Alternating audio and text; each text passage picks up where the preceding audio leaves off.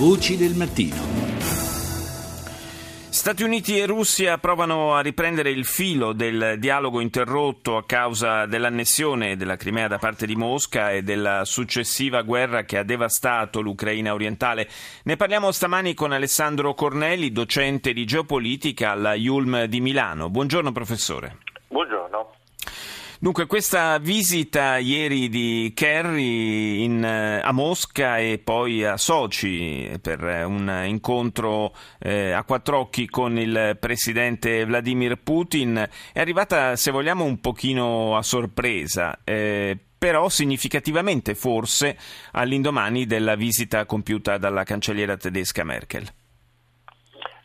Sì, senz'altro, ma mh, mm, sembra che di questa visita avessero parlato per telefono eh, direttamente Putin e Obama già il 28 marzo eh, scorso, eh, però avevano accennato soltanto ad un incontro così tra il segretario di Stato americano Kerry e l'omologo sovietico, cioè il ministro degli esteri Lavrov. Eh, forse mh, diciamo una, una, proposta ancora un po', un po' mh, non definitiva per saggiarsi reciprocamente dopo il, il gelo che c'era, che c'era, stato. Però senza dubbio la uh, visita invece della um, cancelliera Merkel uh,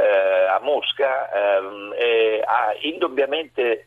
dato ancora maggiore importanza a questo incontro che c'è stato eh, americano-russo, eh, perché la Merkel ha praticamente, secondo molti, eh, rotto un po' il fronte della, della freddezza nei confronti della, della, della, Russia e quindi ha spinto gli Stati Uniti a non rimanere fuori, rimanere emarginati da questa, da questa ripresa del dialogo. Certamente, certamente non è eh, dicevo, certamente sì. non è stato un, un, incontro che abbia comportato particolari svolte, voglio dire, però certo è un segnale importante, un segnale di ripresa quantomeno del dialogo e d'altra parte è un dialogo al quale non ci si può sottrarre, è impensabile continuare a mantenere una chiusura totale tra Russia e Stati Uniti e tra Russia e Occidente.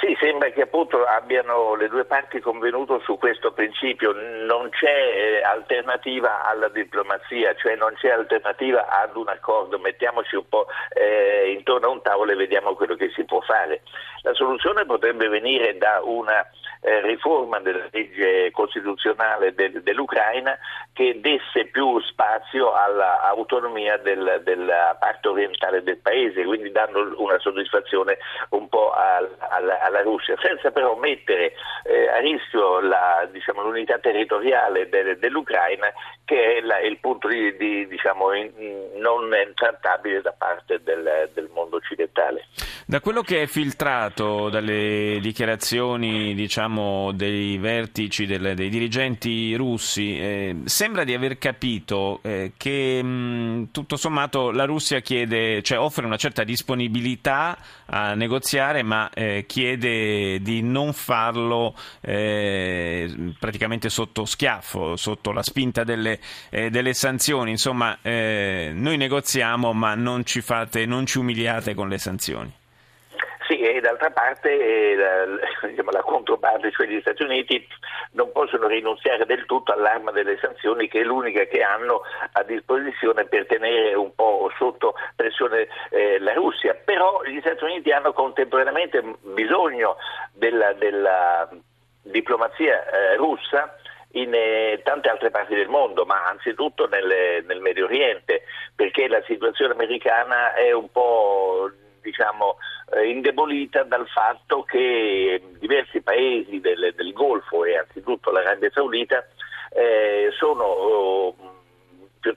sono, molto diffidenti nei confronti delle aperture di Obama all'Iran e l'Iran è un alleato tradizionale del, della Russia per cui c'è una triangolazione di, di problemi che eh, impongono che le due parti si, si, parlino tra di loro e facciano cadere le posizioni così un po' più dure, più oltranziste che hanno tenuto fino a qualche mese fa.